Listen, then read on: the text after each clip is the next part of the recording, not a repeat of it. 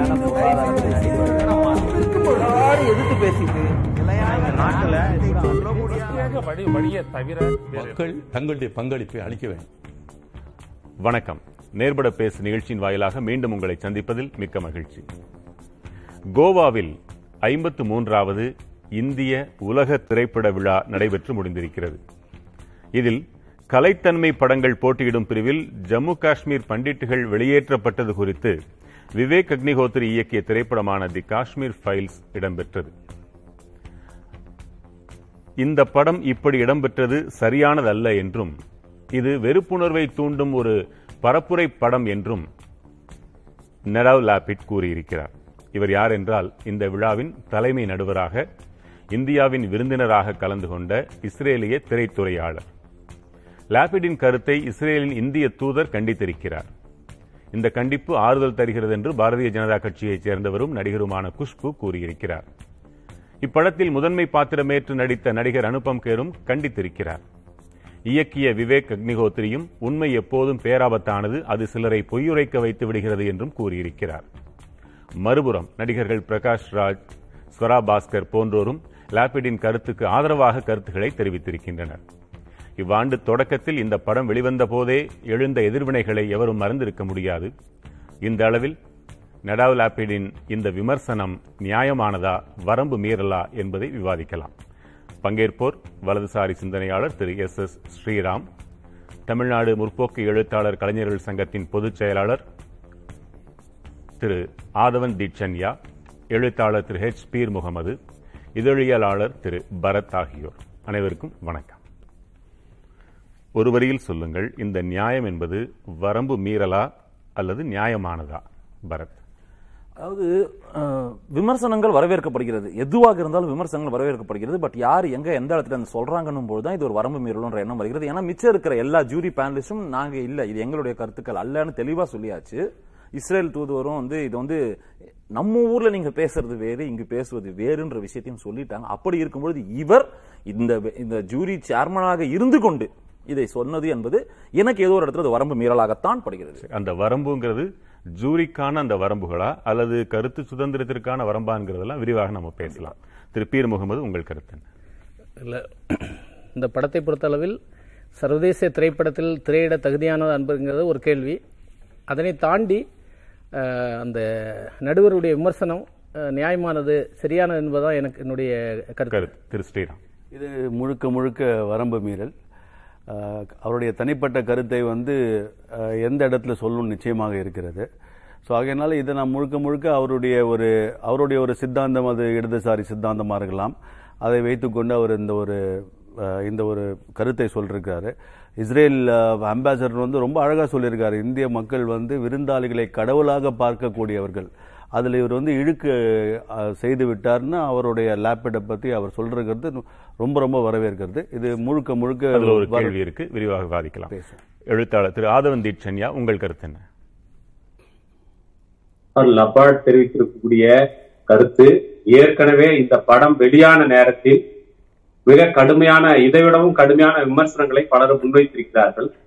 ஆகவே அவர் ஒரு திரைப்படத்தை பார்த்த பிறகு அந்த திரைப்பட விழாவினுடைய ஜூரிக்குள் ந- குழுவினுடைய தலைவர் என்கிற முறையில் அந்த மேடையிலிருந்து தான் பத்திரிகையாளர் சந்திப்பில் தன்னுடைய கருத்தை தெரிவித்திருக்கிறார். இதில் ஒன்றும் தவறு இல்லை அந்த படம் எடுக்கப்பட்ட விதம் அதனுடைய கலைத்தன்மை அது இன்றைக்கு இருக்கக்கூடிய சமூக பண்பாட்டு பின்புலத்திற்கு எந்த அளவிற்கு தொடர்புடையது என்கிற பொருளில் தான் அவர் இந்த விமர்சனத்தை வைத்திருக்கிறார். ஆகவே ஒரு திரைப்பட விழாவில் பங்கெடுத்த ஒரு படத்தை பற்றி அந்த திரைப்பட விழாவில் பங்கெடுத்த நடுவர் குழுவினுடைய தலைவர் என்ற முறையில் அவர் வைத்த விமர்சனம் சரியானதுதான். இதைவிடவும் கடுமையான விமர்சனங்கள் ஏற்கனவே இந்த படத்தின் மீது வைக்கப்பட்டிருக்கிறது சுற்றில் விரிவாக பேசலாம். திரு பரத் இப்போ சென்னையில் நடைபெறக்கூடிய உலக திரைப்பட விழாக்களில் எல்லாம் நீங்கள் நடுவராகவே இருந்து பணியாற்றி இருக்கிறீர்கள் என்று நினைவு. என்றால் இந்த வரம்பு மீறல்னு நீங்கள் சொன்னீங்க. எந்த வகையில் என்றால் அந்த இடத்திற்கு அது வரம்பு மீறல் என்று சொன்னீர்கள். மற்றபடி கருத்து சுதந்திரத்தை நீங்கள் மறுக்கவில்லை. அந்த இடம் என்ன இடம்? அதற்கான வரையறை என்ன? ரொம்ப சிம்பிள். அதாவது ஃபர்ஸ்ட் வந்து ஒரு ஆர்கனைசர் சர்வதேச திரைப்பட விழான்றது மிக பெரிய பொறுப்பு. அதை வந்து இந்த ஆர்கனைசர் செலக்ட் பண்ணக்கூடிய ஜட்ஜஸ் அவர்களுடைய பின்புலத்தோட தான் இங்கே வந்து செலக்ட் பண்ணுவாங்க. பட் இவங்க கொஞ்சம் மெக்னானிமஸாக தான் இருந்திருக்காங்க. ஏன்னா அவர் ஸ்ரீராம் சொன்ன மாதிரி ஒரு லெப்ட் சிந்தனையாளர். அங்கே இஸ்ரேலில் இருந்தே இஸ்ரேல் பாலஸ்தீனுக்கு செய்வது தவறுன்ற விஷயங்கள்லாம் பேசிய ஒருத்தர் தான் செலக்ட் பண்ணியிருக்காங்க. பட் ஓகே ஜட்ஜஸ் வந்தாச்சு. பட் பேசிக்காக ஃபர்ஸ்ட் விஷயம் சேர்மன் ஆஃப் ஜூரி பர்சனாக இருந்தாலும் நான் மெம்பராக இருந்திருக்கேன் என் கூட சேர்மனாக சர்வ் பண்ணுங்க பல பேர் இருக்காங்க. ஃபர்ஸ்ட் விஷயமே என்ன டிஸ்க்ளோஷர் வாங்கிப்பாங்க ஒவ்வொரு ஃபிலிம் ஃபெஸ்டிவலையும் அப்படின்னா தேர்வு பெற்று வெற்றி பெற்ற படங்களை பற்றி மட்டும் பேச வேண்டும். தோல்வி அடைந்த படங்கள் ஏன் தோல்வி அடைஞ்சது அது ஏன் இப்படி இருக்கு அது ஏன் இங்க வந்ததுன்ற கமெண்ட் எல்லாம் சேர்மன் ஜூரி பர்சன் கிட்ட ஜூரி என்பது வெற்றியாளர்களை தேர்ந்தெடுப்பதற்கு மட்டுமே தவிர தோல்வி படங்கள் இது இதனால தோல்வி இந்த பின்னாடி இருக்கிற தோல்வி சொல்லக்கூடிய அதிகாரமே கிடையாது. டிஸ்க்ளோஷர் ஃபர்ஸ்ட் வாங்கிக்கிறாங்க முதல். முதல் வாங்குவதே அதுதான். சோ இப்ப இது வரம்பு மீறல்ன்றது இந்த இடத்துல தொடங்குது. நம்ம வந்து தோல்வி அடைந்த ஒரு படத்தை பத்தி பேசுறோம். சிம்பிள் நம்ம முதல்ல இதை புரிஞ்சுருந்து பின்புலத்தை இது புரிஞ்சுக்கணும் அவருக்கு தெரியாதா இந்த வரம்பு? அதுதான் அதுதான். அது தெரியாதா அப்படின்ற இடத்துல தான் வரம்பு மீறல்னு சொல்றேன் தெரிந்தும் பேசியிருக்காங்கன்னா அதான் வரம்பு மீறல். என்ன நான் என்ன சொல்றேன்? அதற்கு அந்த நிகழ்வின் சார்பில் என்ன தண்டனை? அது நிகழ்வின் சார்பில் அடுத்த முறை ரொம்ப ஜாகிரதையா இருக்கணும். அவ்வளவு நடந்தது நடந்தாச்சு. சபையில வந்தாச்சு. அதுக்கான தண்டனை வந்து அவருக்கான தண்டனை அவங்க அம்பாசிடரே கொடுத்துட்டாரு. நமக்கு வந்து வெக்கி கூனி குறுக வேண்டிய காலகட்டத்தில் இருக்கோம் அப்படின்னு. இப்போ ஷின்லர்ஸ் லிஸ்ட் மாதிரியான படங்கள் நான் திருப்பி சொல்றேன். ஜூஸோட அந்த ஹோலோகாஸ்ட சொன்ன படங்கள் அந்த மண்ணு அங்கிருந்து வந்து இந்த விஷயங்களை நீங்க கமெண்ட் பண்ணாம போயிருந்தா பிரச்சனையே கிடையாது. அது வந்து அவர் சொன்ன மாதிரி ஆதவன் தீக்ஷன் சொன்ன மாதிரி ரிலீஸ் ஆனப்பே பல பேர் திட்டினாங்க.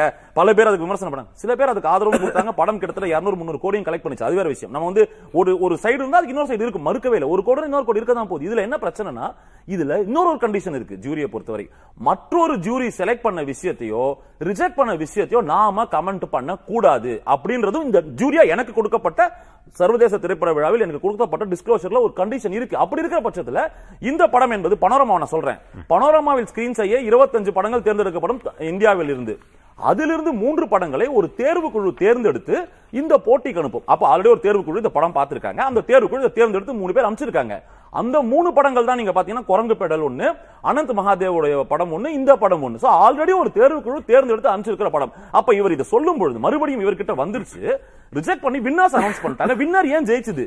ஆ சூப்பர்ப்பா extraordinary screen play wonderful dialogue ஐயோ மண்ணின் மனத்தை அப்படியே சொல்லுதுன்னு சொல்ற பட்சத்துல சந்தோஷம். நல்ல படங்கள் இங்க வந்திருக்குன்னு. ஆனா எல்லா அந்த 25 படங்கள்ல விருது பெற்ற ரெண்டு மூன்று படங்களை விட்டு மீதி இருக்கிற இருபது படங்கள் இருக்குல்லே ஒன்னொன்னுத்துக்கு இவர் சொல்லல. ஒன்ன மட்டும் சொல்றாரு மறந்துடாதீங்க. அப்ப அந்த ஒன்ன சொல்லும்போது அதை தேர்ந்தெடுத்த ஜூரிகள் இருக்காங்க இல்லையா? அவர்கள் மீது நீங்க யுவர் காஸ்டிங் ஆலி பியான் யுவர் ஓன் ஜட்ஜஸ் பிரச்சனை அங்கதானே? அப்போ நீங்க அந்த இடத்துல வந்து நீங்க ஒரு விமர்சகரா சொல்றது வேற. நான் அந்த விழாவில் சம்பந்தப்படல. நான் விழால வந்து நிகழ்வுகளை படம் பார்க்க சென்று இங்க நிறைய பேர் போவாங்க பாத்துருக்கேன் அப்படி ஒருத்தர் வந்து வெளியே பத்திரிகை பேட்டியோ வாசல்ல ஒரு சேனல்லயோ வந்து. படம் நல்லா இல்லைங்க. ப்ராப்பகண்டான்னு சொல்றது வேறு. இப்ப நீங்களே சொன்னீங்க. இப்ப தண்டனைக்குரிய குற்றமாக அல்லாத ஒரு வரம்பு மீறலாக கருதப்படும் இது. அதிலே சொல்லியிருப்பதும் நடுவராக இருப்பதும் ஒரு திரைத்துறையாளர் தான். திரைக்கதை. இன்றைக்கு ஒட்டுமொத்த திரைக்கதையை மாற்றி எழுதிவிட்டார்.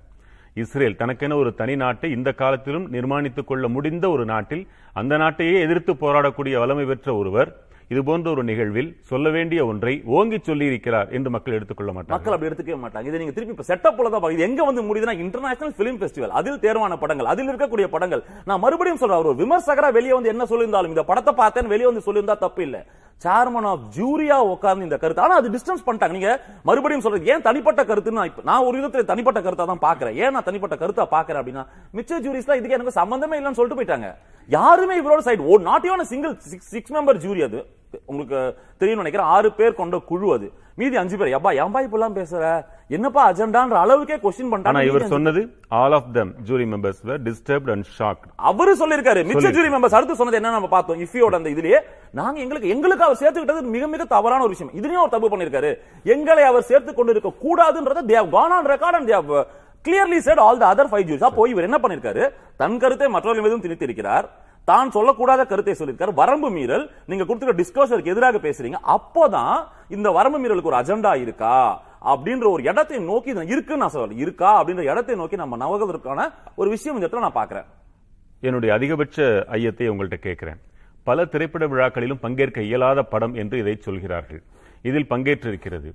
என்றாலும் கூட இவர் இந்த அளவிற்கு எல்லாரையும் சேர்த்து வைத்துக் கொண்டு ஒன்றை சொல்லுகிறார் என்றால் அந்த திரைப்படத்தை அப்படி அழுந்தி உள்ளே சேர்க்க முடிந்தது எப்படி? பிரதமர் உள்ளிட்டோர் இதற்கு ஆதரவை தெரிவித்திருந்தனரே படம் வந்த பொழுது இருந்தது. இஸ்ரேலிய நீங்கள் சொன்னதை போல் அந்த தூதர் இந்தியாவிற்கான தூதரே சொல்கிறார் என்றால் அவரே நாங்கள் இருக்க வேண்டாமா என்றால் அப்படி என்ன அச்சம்? அச்சம் அதை தாண்டி அவர் இன்னொரு விஷயமும் சொல்லலாம். நம்ம அந்த எப்பயுமே நம்ம ஆபரேட்டிவ் போர்ஷன் சொல்லிட்டு ஒரு லைனை மட்டும் எடுப்போம். முழுசா இன்னைக்குமே நுனிப்புல் மேயறதுல நம்ம ஸ்பெஷலிஸ்ட் முழுசா உள்ள பாக்குறதுல அவர் ரொம்ப தெளிவா அதுலயே என்ன சொல்லிருக்காரு நாம் அங்கு அனுபவிப்பதை போன்றே காஷ்மீரி பண்டிட்டுகள் வந்தார்கள் அப்படின்ற விஷயத்தையும் அவர் அதுல சொல்லியிருக்காரு. சோ அவர் வந்து டிஸ்டன்ஸ் பண்ணல. எனக்கு பயம் சொல்ல அதையும் தாண்டி நாம் இங்க இருக்க வேண்டியதுன்னு சொல்லிட்டு அதற்கு கீழாவும் நமக்கு ஆதரவாக இந்த இடத்தில் பல பேர் தொடர்ந்து குரல் கொடுத்து கொண்டு இருக்கிறார்கள் இங்க வந்து கெஸ்டா வரவங்களை தெய்வங்களாக மதிப்போம். நாடுன்ற நிறைய பாசிட்டிவிட்டியும் சொல்லியிருக்காரு. சோ நம்ம அதையும் முதல்ல கவனிக்கணும். சோ இந்த விஷயத்தை பொறுத்தவரை அவர் சொல்லியிருக்காரு அப்படின்றதுக்கான விஷயம் ஏன்? நான் திருப்பி திருப்பி அந்த இடத்துல ஐயப்பாடு அந்த இடத்துக்குள்ள வரேன் அப்படின்னா அவங்க அவங்களோட பார்வை எல்லாருக்கும் தனித்தனி பார்வை இருக்கும். இவர் கிரியேட்டிவா இருக்கலாம். படங்கள் எடுத்திருக்கலாம். ஆனால் அந்த லெஃப்ட் லீனிங் இருக்கும் பொழுது அவர் தன்னுடைய நாட்டை பொருத்தி விட்டாரோ? தான் இஸ்ரேல் பக்கத்தில் இருக்கிற பாலஸ்டீன் ஸோ இந்த இது நடந்திருக்கு. அப்போ அது அதே நொட்டேஷனை கொண்டு வந்து இங்கே பொருத்தும் போது இங்கே லேண்ட்ஸ்கேப் வேறு. இங்கே இன்னொரு விஷயம் நான் சொல்கிறேன் இந்த விஷயத்தில் அது நீங்கள் வந்து க- சில படங்களுக்கு நம்ம சொல்லுவோம். திடீர்னு வந்து சம்பந்தமே இல்லாமல் ஒரு அக்னி செட்டி அங்கே வச்ச போது கருத்து உரிமைன்னு சொல்லி பேசியிருக்கோம் ஒரு படங்களுக்கு. சில படங்களில் அவர் என்னவாக இருந்தாலும் அதை மாத்திருவோம். டோட்டலா சீர்திருத்த திருமணம் பண்ணி அவர் பிளைட்டே விட்டுருவாரு. ஆனா அவருடைய பின்புலம் அவருடைய பயோபிக்னு சொல்லும் அதுல கருத்து சுதந்திரம் வச்சுப்போம். நம்ம அதெல்லாம் வந்து கருத்து சுதந்திரம் சொல்லும்போது இது இல்லன்னா சிம்பிள்ங்க சென்சார் ஆன ஒரு படம் திரையரங்குக்கு வந்திருக்கு. பிடிக்கலன்னா பாய்காட் அதை விட்டுட்டு இன்ஃபேக்ட் அது வந்து நான் என்ன சொல்றேன்னா எல்லாமே எல்லாருக்கும் ப்ராபகண்டான்றது இருக்குங்க. தொண்ணூத்தி ஆறில் நடந்த ஒரு சம்பவத்தை இன்னைக்கு நம்ம வந்து தமிழ்ல படங்களா வச்சு பண்றோம். தொண்ணூத்தி ரெண்டாயிரத்தி. ரெண்டாயிரம் ரெண்டாயிரத்தி பத்துல வந்த படங்கள் எடுத்து படம் பண்ணும் யாரும் கேள்வி கேட்கல. சென்சார்ல கேள்வி ஒரு. நடுவருக்குரிய வரம்புகளை பரத் நடுவராக இருந்ததனால் தெளிவாக சொல்லிட்டார். அதுல மாற்று கருத்து இருந்தால் சொல்லலாம். அடுத்தது இந்த வரலாற்றை படிக்காமல் பேசுவது உணர்ச்சியற்ற ஆணவமான நடத்தைன்னு சொல்றாரு இந்தியாவுக்கான இஸ்ரேல் தூதர். வரலாற்றை படியுங்கள். இஸ்ரேலுக்கு ஒன்று இந்தியாவிற்கு ஒன்று என்று இல்லை. நாம் என்ன பாடுபட்டோம் என்பதை போலவே அவர்களும் உணர்ந்திருக்கிறார்கள். முப்பது ஆண்டு காலமாக அந்த மண்ணை விட்டு அகதிகளாக அவர்கள் வெளியே எல்லா இடத்திலும் இருந்திருக்கிறார்கள். அவர்கள் பட்ட பாடு பண்டிட்டுகளுக்குத்தான் தெரியும். இஸ்ரேல் எப்படி? இன்றைக்கு எத்தனை நூற்றாண்டுகள் கழிந்து உலகின் எங்கெங்கோ வாழ்ந்தாலும் சரி ஏதோ ஒரு கண்ணி அவர்களை ஒன்றாக இழுத்துக்கொண்டே இருக்கிறது நூற்றாண்டுகளாக சேர்ந்து. இவர்களும் முப்பது ஆண்டுகளாக என்றால் அந்த வழியை உங்களுக்கு புரிந்து கொள்ள முடியவில்லையா? இப்படி பேசிவிட்டு சென்று விட்டீர்களே விருந்தினர் ஆயிற்றே என்றெல்லாம் சொல்கிறாரே. முதலாவதாக நீங்கள் இப்போ கடைசியாக சொன்னதுலேருந்து ஒரு வரலாற்று வினோதத்தை பார்க்க வேணும் அது வரலாறு நேர டைவர்ட் ஆக திரும்புதுன்னா. அந்த இஸ்ரே யூத படுகொலை வந்து நாற்பதுகளில் அந்த ஜெர்மனி நடந்த காலகட்டத்தில் இந்தியாவில் வந்து ஒரு முக்கிய இயக்கத்தினுடைய இப்போது பிரபலமான ஒரு இயக்கத்தினுடைய தலைவர் போய் ஹிட்லரை சந்திக்கிறார். அதெல்லாம் வரலாற்றில் ரொம்ப தெளிவான இதுதான். அது வந்து யூதர்களுக்கு எதிரான எதிரானவர் ஹிட்லர். ஆனால் அவர் போய் சந்திச்சது யூத தலைவர்கள் இல்லை அந்த ஹிட்லரை போய் சந்திக்கிறாரு. அது அதனுடைய விவரங்களை இங்கே நாம் பகிர்ந்து கொள்ள வேண்டாம். அது இன்னொரு இன்னொரு இதுல பல. அது கியூபாவின் ஃபிடல் காஸ்ட்ரோ பிரபாகரனை எதிர்த்து எப்படி ஆமா ஆமா. எல்லாம் நடந்தவைதான். ஆமா ஆமா. இப்போ பாத்தீங்கன்னா நம்முடைய மத்திய அரசுக்கு பிஜேபி உடைய அரசுக்கு இஸ்ரேல் வந்து ஒரு நட்பு நாடாக இருக்கக்கூடிய காரணத்தால் அவர்களுக்கும் இந்த அரசாங்கம் ஒரு நட்பு நாடாக இருக்கக்கூடிய காரணத்தால் நட்பு நாடு என்பதை விட தனிப்பட்ட முறையில் சித்தாந்த ரீதியாகவோ ஏதோ ஒரு விதத்தில் ஒரு நட்பாக அவங்களுக்கு இருக்கிற காரணத்தால் இந்த மாதிரியான விமர்சனத்தை அந்த இஸ்ரேலிய தூதர் வெளிப்படுத்துகிறார் என்பது தெரிகிறது. ரெண்டாவது இவங்க இந்த அதில் டிஸ்கஷன்ல தவறுண்டா? வரம்பையும் மீறி இருக்கிறார்.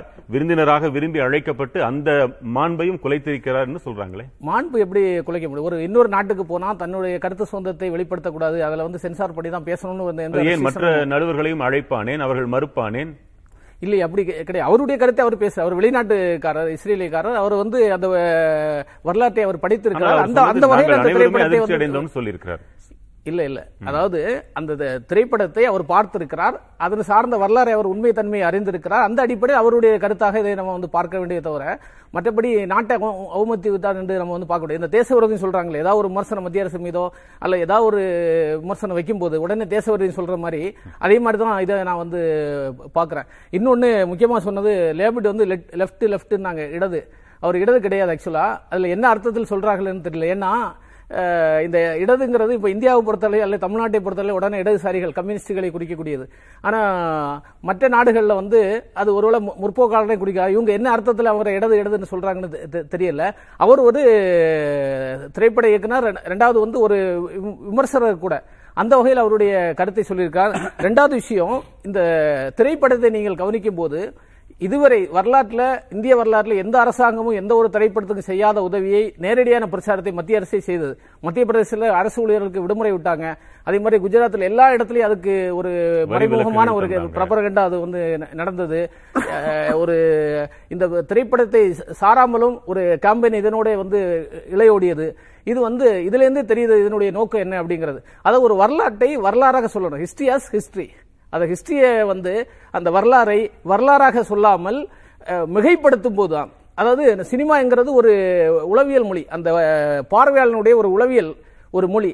அது சைக்காலஜிக்கல் லாங்குவேஜ் அப்படிப்பட்ட ஒரு தருணத்தில் நீங்கள் திரையில் கொடுக்கக்கூடியது ஒரு சராசரி மனிதனுக்கு சராசரியான பார்வையாளனுக்கு அது ஈர்த்து கொள்கிறது. அது அப்படியே உண்மை தன்மை என்கிற விஷயம் வந்து பதியக்கூடிய நேரத்தில் அது அதுக்கு எதிரான ஒரு மனோபாவம் தான் வந்து கண்டிப்பாக உருவாகும். அந்த வகையில் தான் எல்லா விதமான வெறுப்பு படங்களும் நம்ம வந்து நிராகரிக்கப்பட வேண்டும். சரி இது வெறுப்பு படம்னு நீங்க சொல்லிட்டீங்க. ஒரு நட்பாக அழைக்கக்கூடிய ஒரு நாட்டிலிருந்து வந்த ஒருவர் இப்படி ஒரு வெடிகுண்டு போன்ற ஒரு கருத்தை சொல்கிறார் என்றால் என்ன காரணம் இருக்கும்னு நினைக்கிறீங்க? அது அவர் ஒரு நிச்சயமாக அந்த அந்த அந்த நாட்டு தூதரை அது இதை எதிர்பார்க்கல.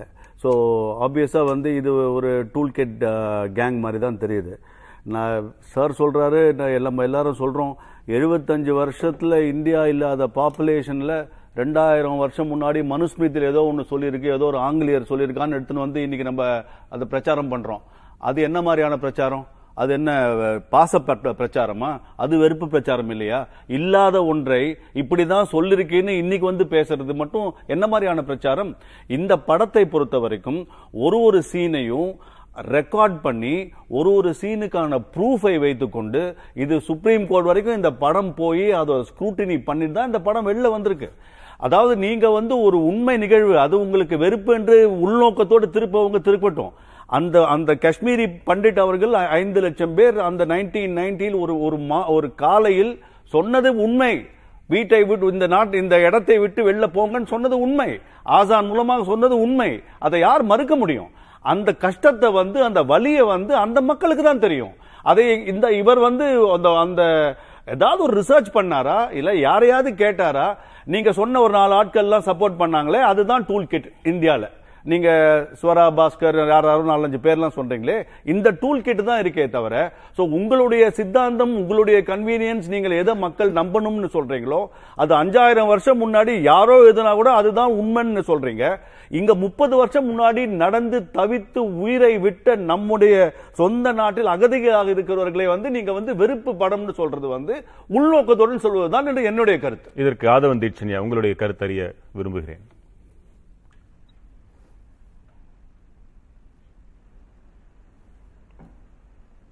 ஆதவன் தீட்சண்யா உங்களுடைய கருத்தை இதுக்கு எதிர்வினை என்ன? பதிவு செய்யுங்க.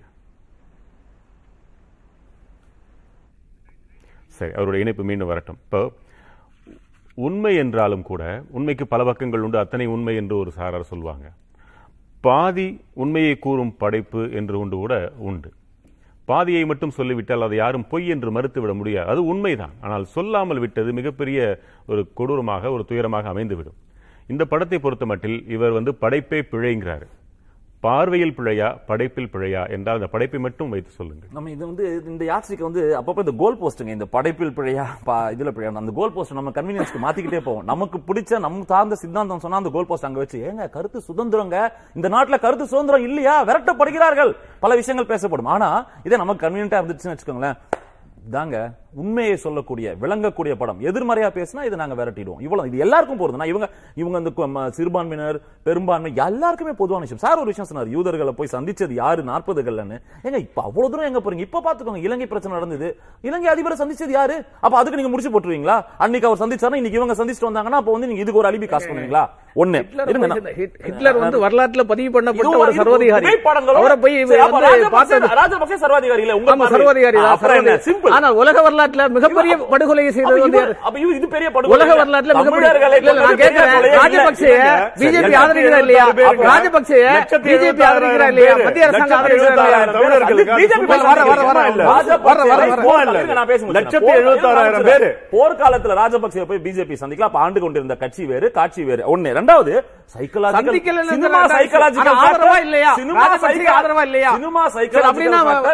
மனித உரிமை மன்றத்துல வந்து.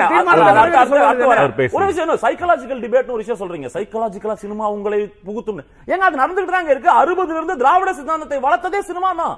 கலைஞரும் அண்ணாதுரையும் எம்ஜிஆர் என்ன வளர்த்தாங்க சமூக சீர்திருத்தம் சமூக சரி, சீர்திருத்தம் கருத்தை பதிவு. இப்போ இந்த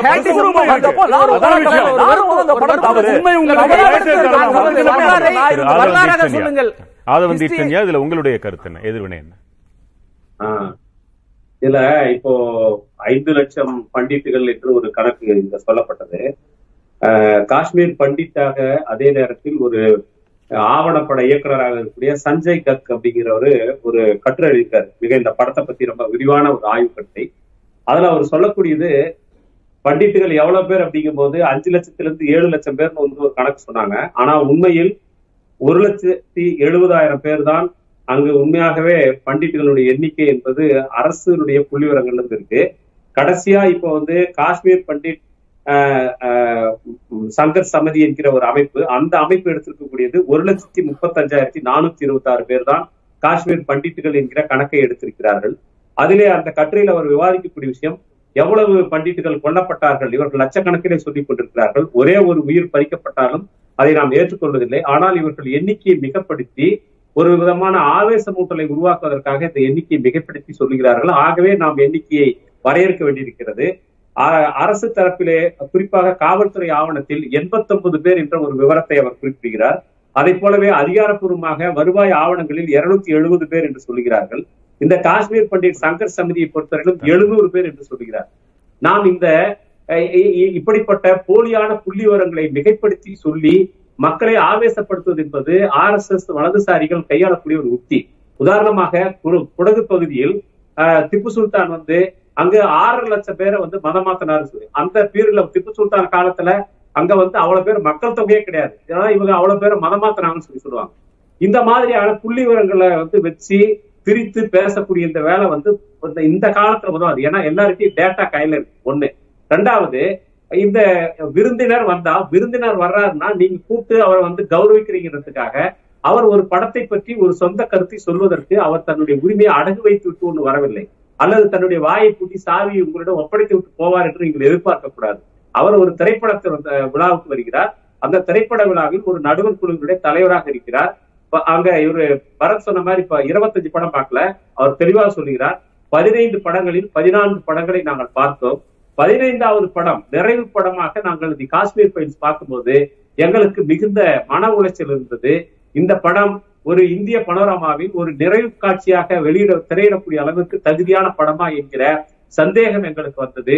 இது தீவிரவாதம் என்பதை ஒரு மதத்தின் மீது திணித்து இவ்வாறு வந்து ஒரு பேசக்கூடியது வந்து எப்படி சரியாக இருக்க முடியும் என்று அவர் ஒரு விமர்சனத்தை முன்வைக்கிறார். இந்த விமர்சனத்தை முன்வைக்கும் போது மற்ற ஜூரிகள் இதிலிருந்து நழுவி விட்டார்கள் என்று வேண்டுமானால் சொல்லலாம். இவர்களுடைய இங்க இருக்கக்கூடிய ஆட்சியாளர்களுடைய நெருக்கடி அல்லது இவர்கள் க- கையாளக்கூடிய ஒடுக்குமுறை அல்லது ட்ரோல் மீடியாவை கையில் வைத்துக் கொண்டு இந்த டூல் மீடியா என்கிற ஒரு ஆபாசமான வார்த்தையை திரும்ப திரும்ப வலதுசாரிகள் குடியுரிமை திருத்த சட்டத்திற்கு எதிரான போராட்டத்தின் போதிலிருந்து இதே மாதிரியாக கையாளுகிறார். யாரையாவது ஒருவரை கட்டம் கட்டி அவர்களை தூக்க வேண்டும் என்றால் இவர்கள் டூல் கிட் என்று பேசுவார்கள். அனுபவம் கேர் இந்த டூல் கிட் வார்த்தை என்று நேற்று பயன்படுத்தினார். இன்றைக்கு அவருடைய ட்விட்டர்ல சொல்லிருக்காரு எப்படி சொல்லிருக்காருன்னா இந்த இயக்குனர் அந்த பேட்டி கொடுப்பதற்கு முதல் நாள் இரவு காணாமல் போய்விட்டார். அவர் அநேகமாக இந்த டூல் கிட் கேங்கை சந்தித்து விட்டு வந்திருக்கலாம் என்று. இப்படியெல்லாம் ஒரு விருந்தினரை சொந்த புத்தி இல்லாதவரை போல சித்தரிப்பது என்பதும் ஒரு நாள் நைட்ல கூட்டிட்டு போய் பேசினாவே அவர் மனம் மாறி இடதுசாரியா மாறி விடுவார் என்றால் இங்க உட்கார்ந்து இருக்கிற இந்த வலதுசாரிகளா கூட்டு போய் நாலு நாளைக்கு மந்திரிச்சு விட்டா இவங்க எல்லாம் பேசிடுவாங்களா இவங்க எல்லாம் நாக்குல வசம்.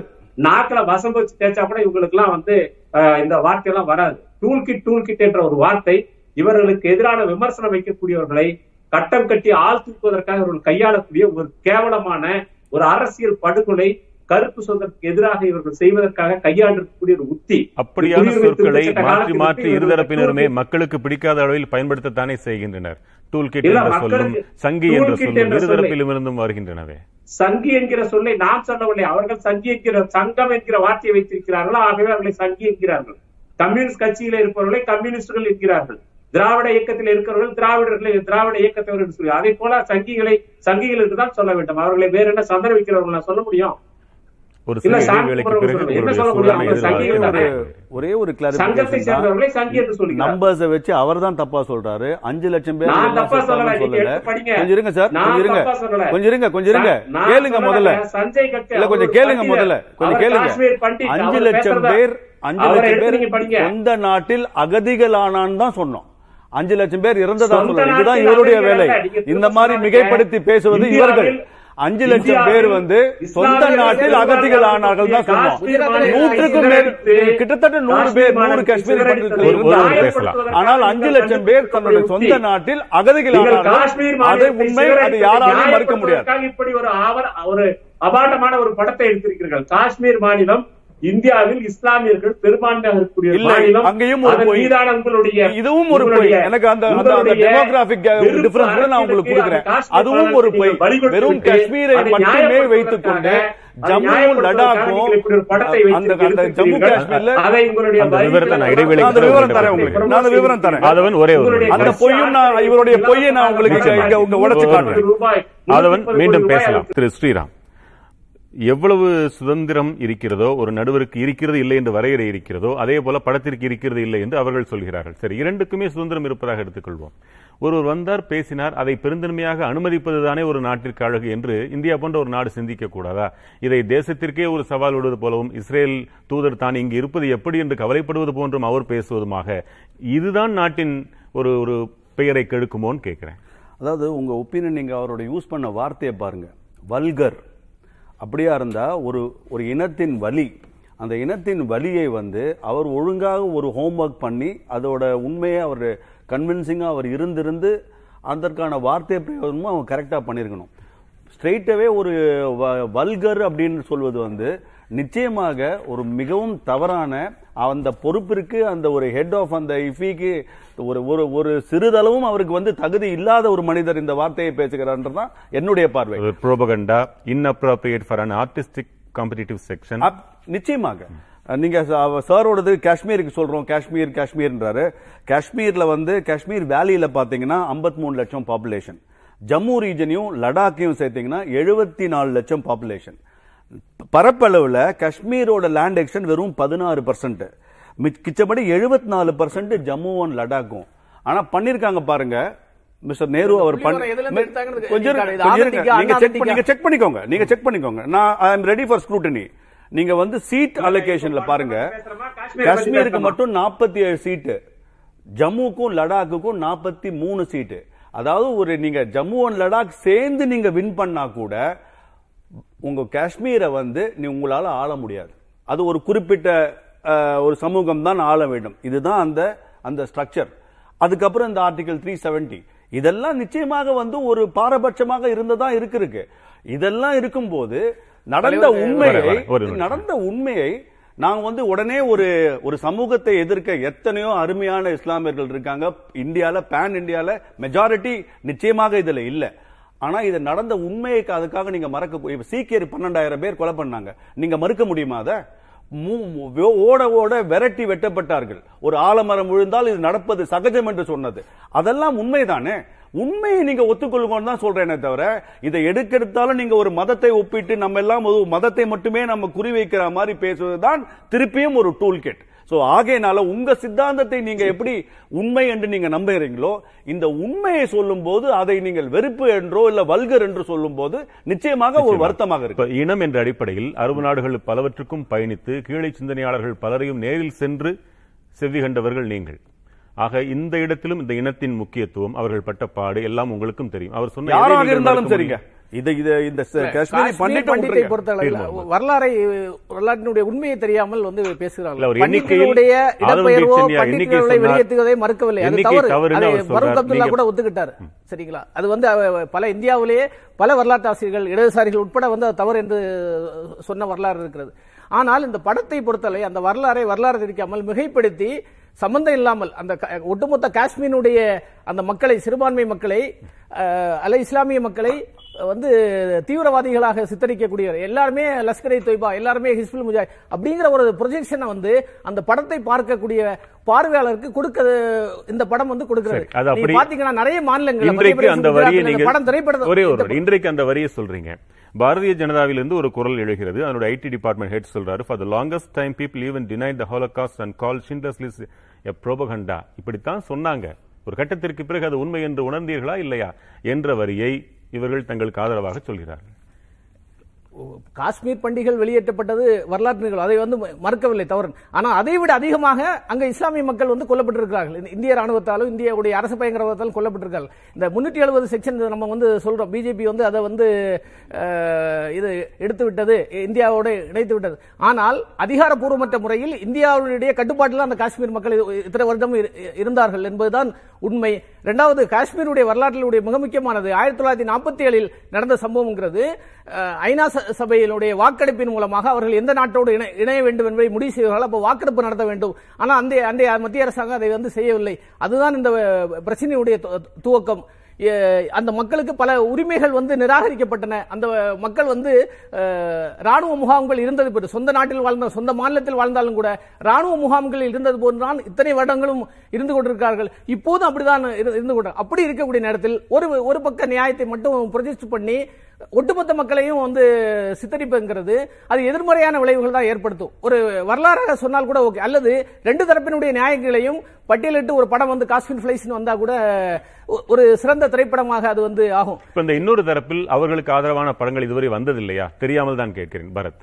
இல்ல வந்து கண்டிப்பா நிறைய படங்கள் வராமலாம் இல்ல. சோ அவங்கவங்க அவங்க தரப்பு நியாயத்தை இப்போ நான் வந்து எனக்கு ஒரு சித்தாந்தம் இருக்கு. நான் ஒரு கலைப்படைப்பை எடுக்கணும். நான் ஒரு இயக்குனர்னா முதல்ல விஞ்சி நிக்கிறது என்னன்னா என்னுடைய ப்ரிஃபரன்ஸ் தான். நான் பார்த்து வளர்ந்த என் சமூகம் என் மக்கள் அவர்கள் விஷயங்கள் தான் வந்து நிக்கும். அதுதான் இயல்பு. இன்னைக்கு அது எங்க போகுது அப்படின்னா எல்லாத்துக்கும் குறியீடு பாக்குறோம் எல்லாத்துக்கும் கோவப்படுறோம். படங்கள் எல்லாமே. மிகைப்படுத்தப்பட்ட இதே மாதிரி. ஈக்குவல் டு நம்ம ஒரு- நீங்க விமர்சனங்கள் சொல்லுங்க. இந்துக்கள் பற்றி ஒரு படம் எடுத்தாலே அது இஸ்லாமியர்களுக்கு எதிரான படம் ஒரு எண்ணத்தை நோக்கி நம்ம அப்படி. உருவாக்குற அதாவது எதுக்கு அது ஒரு ஒரு அரசு பிரச்சனை வந்து எப்படி வந்து அதாவது அதுக்கு இது பண்ணணும், எனக்கு ஒரு விஷயம் சொல்றேன். அரசு ஸ்பான்சர் பண்ணக்கூடிய விஷயத்துல நம்ம பேசுறோம். சி சில விஷயங்கள் வந்து அரசு சில நேரங்கள்ல இந்த அரசு வந்து ஃபண்ட் பண்ணல. நல்லா இருக்குன்னு சொல்லி அவங்க ஒரு விமர்சகர் பார்வையில மத்திய பிரதேச லீவே கொடுத்தாங்க, லீவு கொடுத்தாங்க. ஆமா, தமிழ்நாட்டை தவறு பெரியார் அரசு முடியாது. பெரியார் பெரியார் கருத்துக்களுக்கு அவர் கருத்து எது இலவச விளம்பரம் நீங்க பேசுங்க நான் பேசுறேன். ஒருத்தரா பேசினாதான் கேட்கும் நான் என்ன சொல்றேன் பெரியாரை பற்றி நீங்க படம் எடுக்கும்போது பெரியார் கொள்கை பிடிக்காத பல பேர் இந்த மண்ணில் இருந்தாலும் அரசு தன் செலவில் தான் பெரியார் படத்தை எடுத்து ப்ரமோட் பண்ணியது. அப்ப யாருமே கேள்வி கேட்கலனா அந்த மரியாதை அவருக்கான மரியாதை எல்லார்கிட்டையும் இருந்து செஞ்சோம். சோ அரசு செய்யக்கூடாது அது மிகப்பெரிய தவறுன்றதெல்லாம் இங்க இல்ல. பெரியார் படத்தை ப்ரமோட் பண்ணதும் இது வந்து சேமா நான் ஒரு விஷயம் சொல்றேன். அரசு செய்யக்கூடாதுன்னு சொல்ல போது you go by the long சிம்பிளுங்க நான் அதான் சொல்றேன். அவங்க எடுத்தாங்க. இவங்க வந்து ப்ரமோட் பண்ணாங்க. ஒரு தனிப்பட்ட ஒரு இடத்துல பண்றாங்கன்றதெல்லாம் வேற விஷயம். ரொம்ப சிம்பிளா ஒரு விஷயம் சொல்றேன். இந்த பொறுத்த மட்டும் ஒரு நாள் காலையில திடீர்னு பையெல்லாம் தூக்கி எல்லாம் பண்ணிட்டோம். டாடா பாபே காஷ்மீர்ல எங்களுக்கு எல்லாம் வாழ பிடிக்கல நாங்க வெளில போறோம்னு சொல்லல. நடந்திருக்கு பிரச்சனைகள். ஒரு திரைப்படம் வரும்போது நிச்சயமாக அதுல வந்து நம்ம ஃபிக்ஷன் பிளஸ் ஃபேக்ட் கண்டிப்பா. இதை தாண்டி சென்சார் ஒரு இடத்துக்கு போகுது. சென்சார்ல நீங்க சொல்லக்கூடிய அந்த பிரச்சனைகள் இருக்கு. அதையும் தாண்டி நம்ம சுப்ரீம் கோர்ட்டோ வரவர் ரிவிஷன் போறோம் மேல போறோம். இதுதான் லீகல் ப்ரொசீஜர் இன்றைய காலகட்டத்தில் இதுதான் நடக்குது. இது இந்த இது வந்து இது மாற்றப்பட வேண்டியதுதான் நிறைய விஷயங்கள் பிணக்கு சுணக்கெல்லாம் இருக்கு. பட் இன்னைக்கு இருக்கக்கூடிய விஷயம் அதுதானே. எதிர்ப்பு வாதங்கள் படம். தமிழ்நாட்டையே எடுத்துக்கோங்க. தமிழ்நாட்டில் எத்தனையோ படங்கள் சமீபத்திய படங்கள்ல பிளாட்டண்டா குறிப்பிட்ட சமூகத்தினுடைய உடை அவர்கள் பேசக்கூடிய அந்த வ- வட்ட அந்த வ- மொழி வழக்கு அவர்களுடைய உணவு பழக்க வழக்கத்தை வச்சு ரொம்ப அப்படி போற போக்க தட்டிட்டு போற விஷயங்களே நடந்துகிட்டு தான் இருக்கு. நான் மறுபடியும் சொல்றேன் இந்த இடத்துல செய்வது தவறு அதை ஆதரிப்பதும் தவறு. பிராபகண்டா படம் பண்றதுலாம் சொல்றோம். ஆனா சில படங்கள் தமிழ்நாட்டிலேயே கூட உடனடியா ரிலீஸ் ஆன மறுநாள் யாரை ஸ்கிரீன் பண்றோம்? நமக்கு செய்தியாளர் முறையில் உங்களுக்கு தெரியும். இன்று இந்த படத்தை இவர் பார்க்கிறார். யார் பார்க்கிறார்? உங்களுக்கு தெரியும் நான் யாரை சொல்றேன்? பொதுவா. இவர் இந்த படத்தை பார்க்க போகிறார். நம்ம கூட்டு போய் கட்சிக்காரர்கள் அந்த சார்ந்தவர்களை காட்டுறோமா இல்லையா? அது பிராபகண்டா படம் தானே அப்போ அவர்கள் தரப்புல அது நியாயம். நாம் அந்த அது நியாயம் பேச போகல. பட் இந்த விஷயத்தை பொறுத்த மட்டும் காஷ்மீர் ஃபைல்ஸ்ல நான் ஒரே விஷயம் ரொம்ப தெளிவா சொல்றேன். இந்த படத்தில் அவருடைய வழியை காட்டுறது ஃபேக்ட் பிளஸ் ஃபிக்ஷன் சில விஷயங்கள் நான் நிஜமா சொல்றேன். ஒரு ஒரு கலை படைப்புல சில தவிர்க்கலாம். சில விஷயங்கள் பூடகமாக சொல்லலாமே தவிர அதற்காக ஒரு படைப்பு வந்த உடனே தூக்கி அடிச்சிடும் நாங்க எடுத்தா கலை சுதந்திரம் நீங்க எடுத்தா அது வந்து வரம்பு மீறல்னு சொல்ல குறுக்கிட்டீங்க. உங்க கருத்து சொல்லுங்க. இல்ல காஷ்மீர்ல வந்து காஷ்மீர்ல பண்டிட்டுகள் மீதான ஒடுக்குமுறைகள் அல்லது வந்து வன்முறைகள் நடந்த அதே காலத்துல இஸ்லாமியர்களும் வன்முறைக்கு ஆளாயிருக்காங்க இஸ்லாமியர்கள்ல கூட்டு படுகொலைகள் அவர்கள் மீது நிகழ்த்தப்பட்டது. அவர்கள் வந்து ஜ- இந்தியாவினுடைய ஜனநாயகத்தை காப்பதற்கு வாக்களிக்க சென்ற ஒருவனை ஒரு ராணுவ அதிகாரி ஜீப்பினுடைய முன்பகுதியிலே கட்டி இழுத்து கொண்டு வந்ததை எல்லாம் நாம் பார்த்திருக்கிறோம். உலக நாடுகள் எல்லாம் அஹ், வந்து மிகுந்த மன துயரத்தை வெளிப்படுத்திய ஒரு காட்சி அது. அவர்களுக்கு அதை சொல்ல உரிமை இல்லையா? அதை பற்றி எந்த விதமான இல்ல அதை பற்றி எந்த விதமான குற்ற உணர்ச்சி ஒரு கலைஞனுக்கு இருக்கும் என்றால் இதே காலகட்டத்தில் அங்கு வாழக்கூடிய இன்னொரு சக மனிதர்களாக எப்படி அங்கே இஸ்லாமியர்கள் அங்கே தாக்கப்பட்டார்கள் ஒடுக்குமுறைக்கு ஆளானார்கள் எப்படி அந்த காஷ்மீர் மாநிலம் உலகத்தின் அதிபயங்கரமான ராணுவ கெடுபிடிக்குண்டான பகுதியாக அது இருக்கிறது குடிமக்களை விட எப்படி அங்கு ராணுவத்தினுடைய நடவடிக்கை ராணுவம் எப்படி அங்கு அதிகமாக இருக்கிறது என்பது போன்ற விஷயங்கள் எல்லாம் சொல்லப்பட்டிருக்க வேண்டும். நாம் இரண்டு நாட்களுக்கு முன்பு ஜனநாயகத்தின் தாயகம் என்று இந்தியாவை நாம் அரசியல் சாசன தினத்தன்றைக்கு நாம் உலகம் முழுவதும் கொண்டாட சொல்லி அறைகோள் விடுத்தோம் ஆனால் இங்கு எடுக்கப்பட்ட ஒரு சார்பான திட்டமிட்டே இன்னொரு மதத்தவரை அங்கு நடந்த அரச பயங்கரவாதம் அங்கு பிரச்சனை இல்லை. காட்சி மக்களுக்கு இந்த நாடு அளித்த உத்தரவாதம் நிறைவேற்றப்படாமல் அவர்கள் ஏமாற்றப்பட்டிருக்கிறார்கள் வஞ்சிக்கப்பட்டிருக்கிறார்கள். அவர்களுடைய சுய நிர்ணய உரிமை என்பது கேலி கூத்தாக்கப்பட்டிருக்கிறது. அவர்களுக்கு அரசியல் சாசனத்தின் படியாக நாம் செய்த பல உத்தரவாதங்களை மீறி இருக்கிறோம்.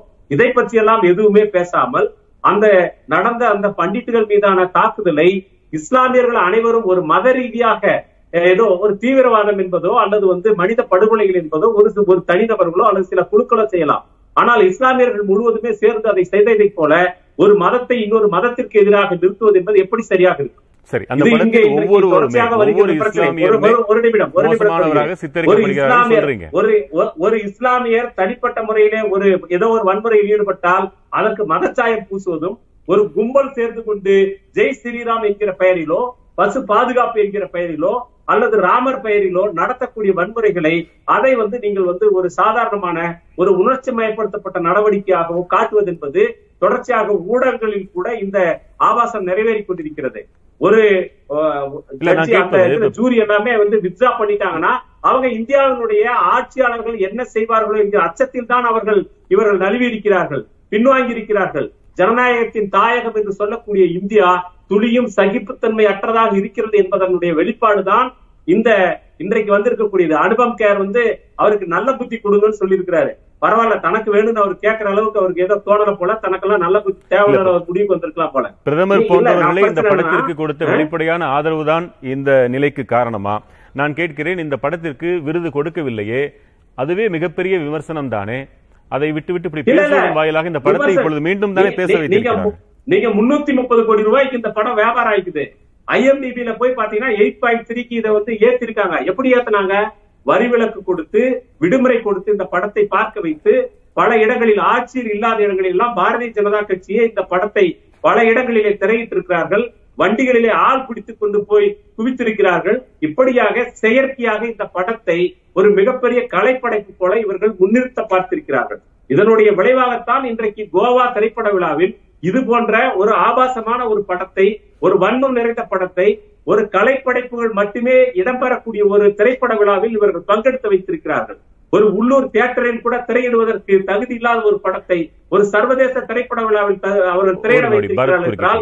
அது அரசியல் அழுத்தத்தின் காரணமாகத்தானே ஒழிய அந்த படத்தினுடைய கலைத்தன்மையோ அது அல்லது அவருடைய பேசக்கூடிய நியாயத்தின் கருத்து அடிப்படையிலோ சுதந்திரம் இல்லை. என்பதை ஏற்றுக்கொள்ள தயவு செய்து சுதந்திரம். இதை, நான் ரொம்ப தெளிவா நான் அஹ், மறுபடியும் இதை தான் திரை- நம்ம அவர் தெளிவுபடுத்தணும். பேசிட்டே இருப்பார் அவர் பேசி முடிச்சிட்டோம் அப்புறம் நான் பேசிடுறேன் சரி, நீங்க சொல்லலாம் இல்ல இல்ல நாம நீங்க இதை ரொம்ப நேரமா நீங்க எல்லாம் பேசிக்கிட்டு இருந்தீங்க அப்பதான் நாங்க பேசிக்கிட்டு இருக்கோம் சரி நீங்க பேசிட்டீங்கன்னா நான் இந்த நான் பேச அரங்கத்துல ஆரம்பிச்சிடுறேன். மட்டும் இல்ல பொதுவாவே சொல்றேன் பொதுவாவே அப்ப நான் வந்து சொல்றேன். திரைத்துறையில அரங்கத்துக்கு வெளியே இருக்கிறதுனால நான் ரொம்ப தெளிவா ஒரு விஷயங்கள் சொல்றேன் திரையில ஒவ்வொரு காலகட்டத்துல அது வந்து வெற்றிடம்ன்றது இருக்காது யாரோ ஒருவர் வந்து அந்த திரைத்துறையில் தன்னுடைய அந்த ஒரு அதிகார போக்கில் தன்னுடைய கருத்துக்களை சொல்வதை நம்ம நிறைய இடங்கள்ல பார்த்து கொண்டே தான் இருக்கிறோம் நானே கூட விஸ்வரூபம் அந்த பிரச்சனை காலகட்டங்களில் அது வந்து பேசி முடிவெடுக்கணும். அது தவறான ஒரு சித்தரிப்பா போய்கிட்டு இருக்குன்னு சொல்லிட்டு இருந்த காலகட்டம். இன்னைக்கு நானும் எழுதியிருக்கேன். மாநாடு போன்ற திரைப்படங்கள் இங்க சர்வசகஜமா வருது.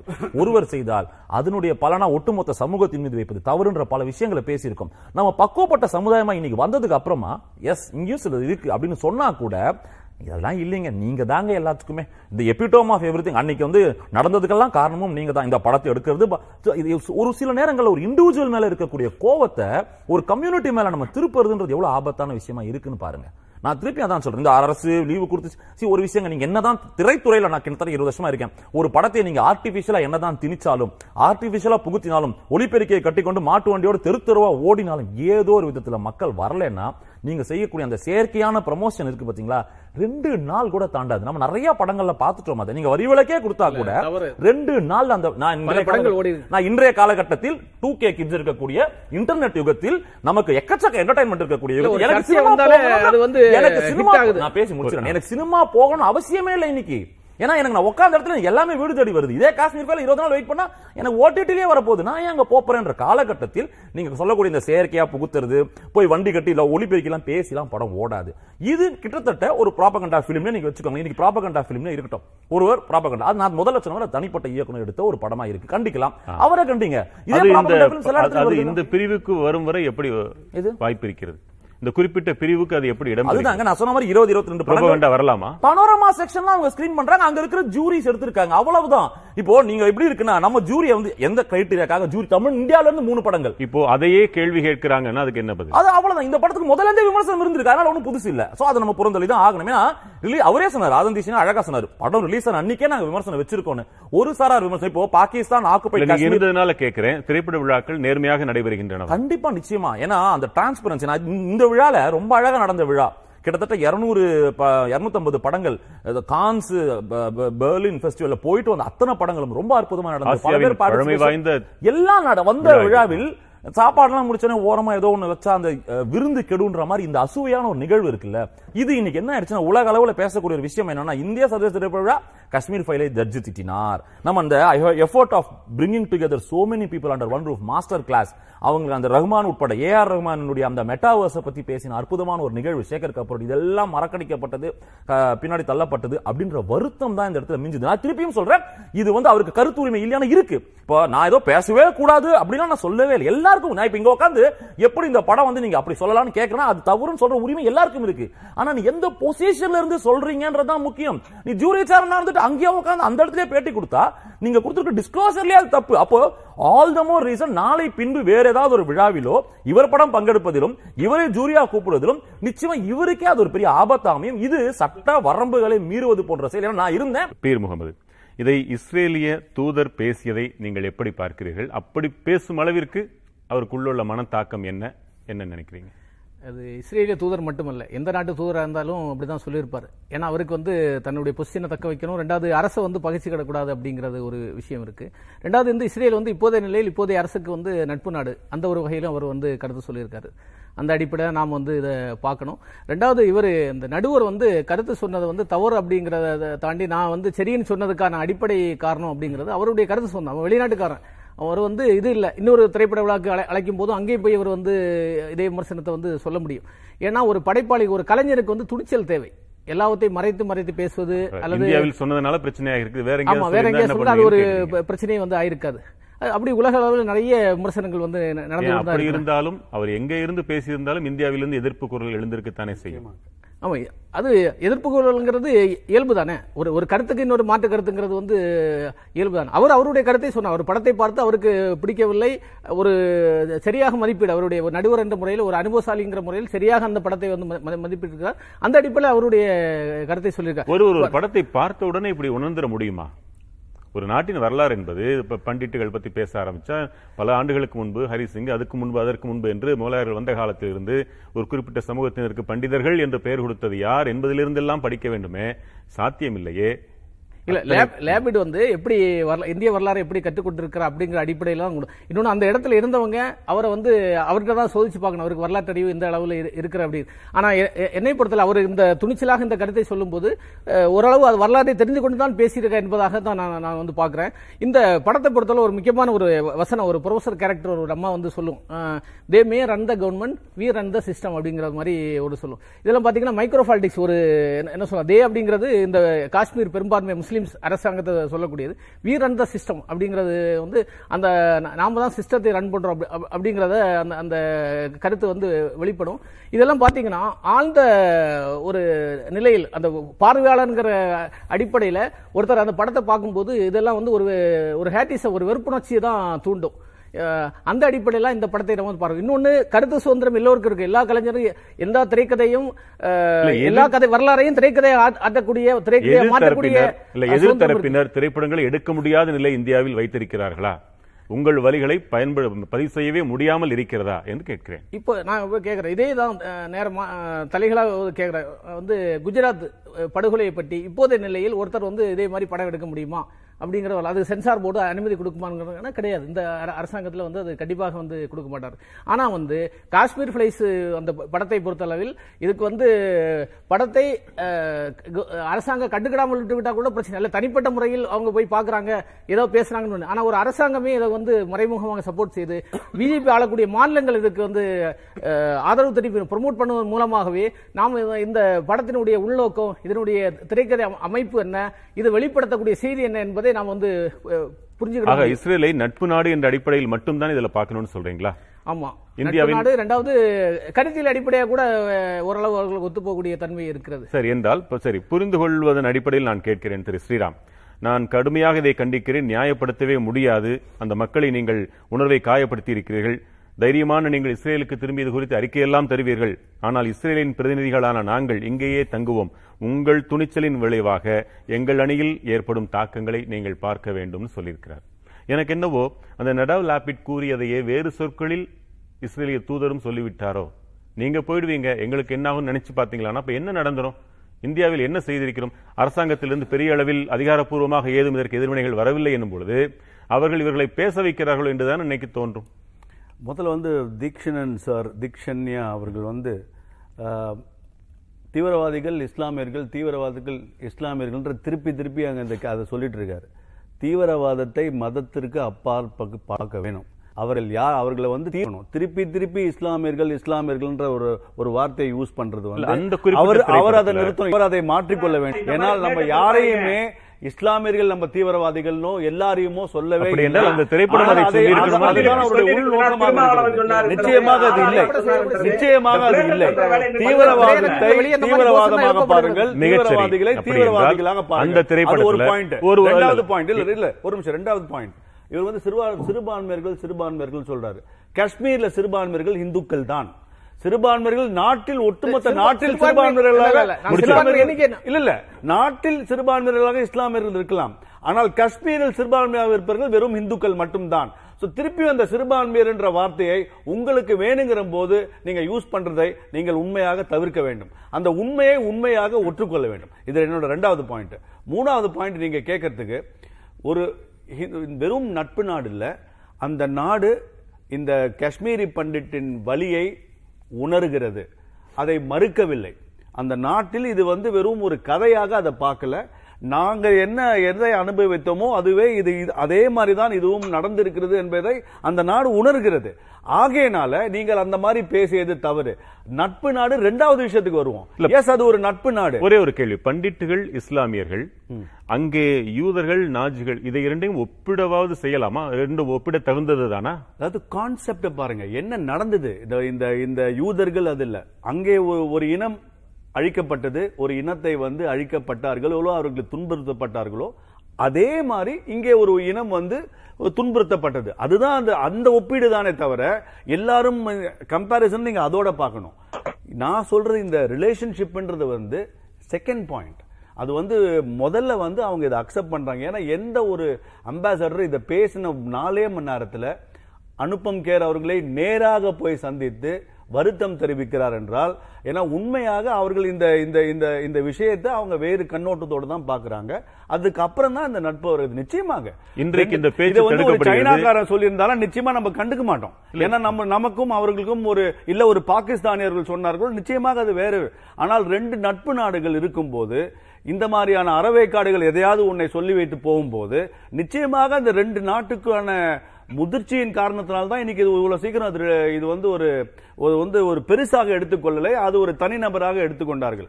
ஆனால் அது விளைவுகள் நிச்சயமாக அது சில நாட்டுகளில் அது நடக்கக்கூடும் என்பதை இந்த அம்பாசிடர் உணர்ந்திருக்கிறார். அதுதான். அந்த வரியை தான் நான் திருப்பி கேள்வி ஆக்குறேன். அந்த விளைவுகள். அதற்காக நீங்க சொல்றபடி நாங்க நீங்க போயிட்டீங்கன்னா நாங்க என்ன பண்ணுவோம்? அந்த மீனிங் இல்ல. அவர் என்ன ரொம்ப அழகா சொல்லியிருக்காரு. இந்தியர்கள் விருந்தாளிகளை தெய்வமாக பார்க்கக்கூடியவர்களை நீங்க அசிங்கப்படுத்தி விட்டீர்கள் என்று இஸ்ரேலி மக்களை தானே அவர் அசி- அசிங்கப்படுத்துறார்? அவன் வந்து அவரை மட்டும் இல்லையே. அவர் பேசுறார். தெய்வம் என்று நினைத்தால் முழுமையாக தெய்வம் என்றே நினைத்து விடுங்கள். அது என்ன அருளினாலும் ஏற்றுக்கொள்ளுங்கள். அதான் அந்த அந்த அந்த தெய்வமாக நினைப்பதற்கு நீங்க வந்து என்ன மாதிரியான நடந்து கொள்வீங்கன்றதும் இம்பார்ட்டன்ட் இல்ல. எல்லாரையுமா தெய்வமா நம்ம அக்செப்ட் பண்ண முடியும்? தெய்வத்துக்கே ஒரு செக் வைக்கிறீங்க. இல்ல தெய்வம் என்றால் என்ன? அதுக்கான கான்செப்ட் அது அவ்வளவு ஒப்பிடுறதுக்கான தகுதி அவருக்கு இல்லை என்பதுதான் என்னுடைய உருவகம் தான் ஆதவன் தீட்சணியா உங்கள் கருத்து என்ன? இல்ல ஒரு படத்தை பத்தி ஒருவர் தெரிவித்த கருத்து காரணமாக அவர் இந்தியாவை அவமதித்து விட்டார் என்று சொல்வது ஏற்றுக்கொள்ள முடியாது. அவர் ஒரு படத்தை பத்தி தான் விமர்சனம் பண்ணிருக்காரு. நாட்டை பத்தி விமர்சனம் செய்யவில்லை. ஒன்று. இரண்டாவது அந்த படம் அது கையாளக்கூடிய பிரச்சனையை எப்படி ஒரு சார்பாக திரித்து பேசுகிறது என்பதுதான் விமர்சனத்துக்கு உள்ளாக்கப்பட்டிருக்கிறதே ஒழிய அவர் எப்படி வந்து திடீர்னு வந்து இதை கத்துக்கிட்டாரு அவருக்கு எப்படி இந்த பிரச்சனை புரிஞ்சுது என்றெல்லாம் இல்ல. ரெண்டு. மூன்றாவது விஷயம் தீவிரவாதிகள் என்று நான் சொல்லவில்லை. தீவிரவாதிகள் என்று அவர்களை ஒரு எதிரிகளாக மற்றமைகளை எதிரிகளாக கட்டமைத்துத்தான் இந்த வலதுசாரிகளுடைய அரசியல் பிழைப்பே நடந்து கொண்டிருக்கிறது. நான் அவர்களை தீவிரவாதி சொல்லுவேன் அவர்கள் இந்த நாட்டை உருவாக்குவதில் சம பங்காளிகளாக சுதந்திர போராட்ட காலம் தொட்டு அவர்கள் இந்த நாட்டிலே போராடி இருக்கிறார்கள் இந்த உழைப்பை உருவாக்கி இருக்கிறார்கள். ஆகவே நீங்க யாரை சொல்றீங்க? சுதந்திர போராட்டம் காஷ்மீர் இஸ்லாமியர்கள் தீவிரவாதிகளையா? இஸ்லாமியர்கள் சுதந்திர போராட்டத்திலே பங்கெடுத்தவர்கள். அதுல- வந்து மாற்று கருத்தே இல்லையே. அதுல மாற்று கருத்து. இல்லையே. நாம பேசுறது அந்த தீவிரவாதத்தை. இஸ்லாமியர்கள் நம்ம என்னைக்குமே நம்ம அவங்க நீங்க சொல்லவே இல்லையே. பேசாதீங்க. சுதந்திர போராட்டத்துல நீங்க நீங்க வந்து வலதுசாரி நீங்க வலதுசாரி நீங்க. உங்க உங்களுடைய உங்களுடைய வார்த்தை காலத்துல பேசாதீங்க இங்க யாருமே இஸ்லாமியர்களை அவர்களுடைய கான்ட்ரிபியூஷன் நம்ம எங்கேயுமே நம்ம மறுக்கல நம்ம தீவிரவாதத்தை பத்தி பேசுங்க.